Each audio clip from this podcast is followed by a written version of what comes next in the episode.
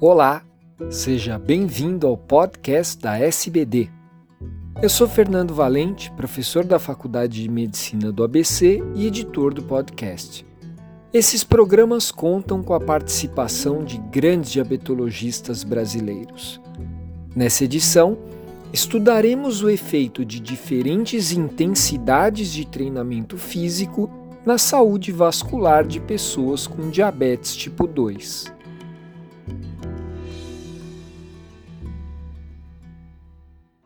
Bom dia. Meu nome é Denise Maria Martins Vância, sou professora de Educação Física da Escola Superior de Educação Física da Universidade de Pernambuco e membro do Departamento de Diabetes, Exercício e Esporte da Sociedade Brasileira de Diabetes SBD. Hoje eu venho apresentar para vocês um artigo publicado na revista Cardiovascular Diabetology 2019 com o título Efeitos de treinamento combinado com diferentes intensidades na saúde vascular de pacientes com diabetes tipo 2, um estudo controlado randomizado de um ano. O coordenador desse estudo foi João Magalhães, da Faculdade de Motricidade Humana da Universidade de Lisboa, Portugal. O objetivo do presente estudo foi investigar os efeitos do HIIT, treinamento intervalado de alta intensidade e treinamento resistido, versus o treinamento contínuo de moderada intensidade e treinamento resistido nos índices de rigidez arterial central e periférico em pacientes com diabetes tipo 2.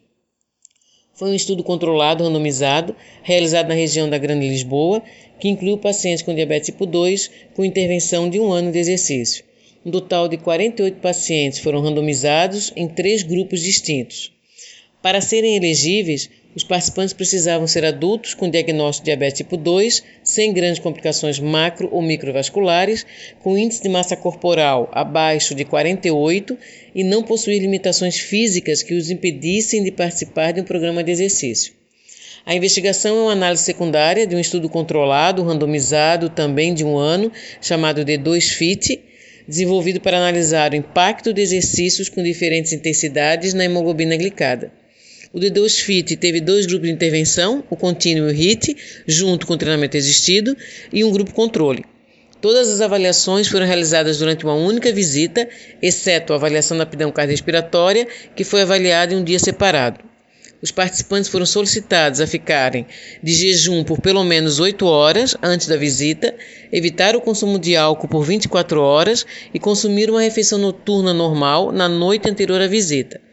Os participantes elegíveis foram randomizados após a conclusão de todas as avaliações. O grupo controle teve uma sessão de orientação inicial, com aconselhamento padrão e informações sobre diretrizes gerais da atividade física. Além disso, uma vez por mês, o grupo controle, juntamente com o grupo contínuo e o HIT, reuniam-se para sessões temáticas com tópicos amplos, como nutrição, atividade física e complicações clínicas do diabetes. Todos os participantes do grupo de intervenção, o contínuo HIT, realizaram um ano de sessões de exercício supervisionados três vezes por semana, monitorados por fisiologistas do exercício. O contínuo HIT foram planejados para terem o mesmo gasto de energia. O HIT ele foi realizado na bicicleta. Os cálculos de intensidade foram realizados considerando que 50% das sessões dos exercícios foram realizados em 70 a 90 do VO2 de reserva e o restante do exercício foi realizado em uma intensidade equivalente a 40 a 60 da, do VO2 de reserva. Isso equivalia aproximadamente 34 minutos por sessão, incluindo que 17 sessões foram realizadas durante 1 minuto a 90% do VO2 de reserva. Para o grupo contínuo, os participantes realizaram na bicicleta entre 40 a 60% da frequência cardíaca de reserva. Os autores não explicam por que no grupo HIT eles usaram o VO2 de reserva e no grupo contínuo eles usaram a frequência cardíaca de reserva. Após o treinamento aeróbico, os participantes realizaram um treino resistido, incluindo parte superior e inferior do corpo, sendo um grupo de exercícios de 10 a 12 repetições. Os autores não falaram quais exercícios fizeram parte do treino resistido. A antropometria foi avaliado peso, estatura e MC circunferência da cintura. A pressão arterial sistólica e diastólica foram medidas no braço direito e esquerdo após pelo menos 15 minutos com os participantes em decúbito dorsal, usando o aparelho digital da marca Oron, e foram realizadas duas medidas. E se esses valores divergissem em 5 milímetros de mercúrio ou mais, uma terceira medida era realizada. Toda a parte vascular central e periférica foi medida usando um scanner de ultrassom equipado com uma sonda linear. A aptidão cardiorrespiratória foi realizada por uma ergospirometria. As medições laboratoriais, os participantes foram submetidos a avaliações bioquímicas, incluindo análise da hemoglobina glicada. Os resultados: dos 48 indivíduos que participaram do estudo, um paciente do grupo contínuo não compareceu regularmente ao programa e não foi incluído na análise dos dados. A prevalência de sobrepeso e obesidade foi de 83,8%, 46,3% não tinham hemoglobina controlada. As características clínicas no momento basal nos três grupos não apresentaram diferenças significativas, mostrando que os grupos eram homogêneos. As taxas de abandonos foram de 11%, 18% e 24%, ou seja, de 11% no grupo controle, 18% no grupo contínuo e 24% no grupo HIT.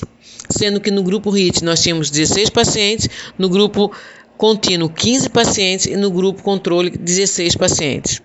Após a intervenção, os grupos HITs e contínuo apresentaram diminuição significativa do IMC, triglicerídeos, alamina transaminase, hemoglobina glicada e no perfil lipídico, enquanto que no grupo controle não ocorreu alterações significativas.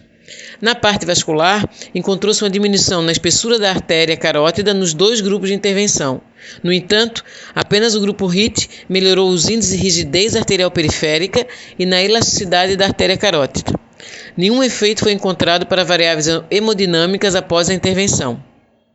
As variáveis hemodinâmicas avaliadas pela pressão arterial e pressão arterial carótida, na carótida não mudaram ao longo da intervenção nos dois grupos de exercício. Quando comparou-se o HIT com o contínuo, não observou-se diferenças significativas.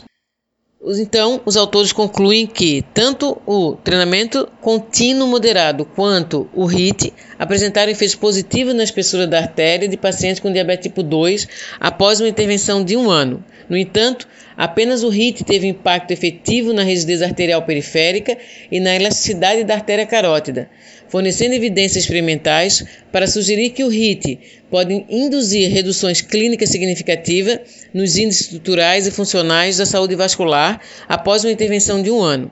Esses resultados podem ter implicações futuras para intervenções de exercícios em pacientes com diabetes tipo 2, com o objetivo de atenuar as alterações micro e macrovasculares dessa doença. Este estudo é muito interessante, pois apresenta uma melhora vascular em pacientes com diabetes tipo 2 após a intervenção do HIT e do contínuo, destacando o HIT nessa, em outras melhoras vasculares. Mas é importante ressaltar que a segurança e eficácia do HIT para o DM2 ainda não são claras e os riscos com doenças avançadas também não estão claros. Além disso, aqueles que desejarem realizar o HIT devem estar clinicamente estáveis participar de pelo menos exercícios regulares de intensidade moderada e devem ser supervisionados. Muito obrigada pela atenção.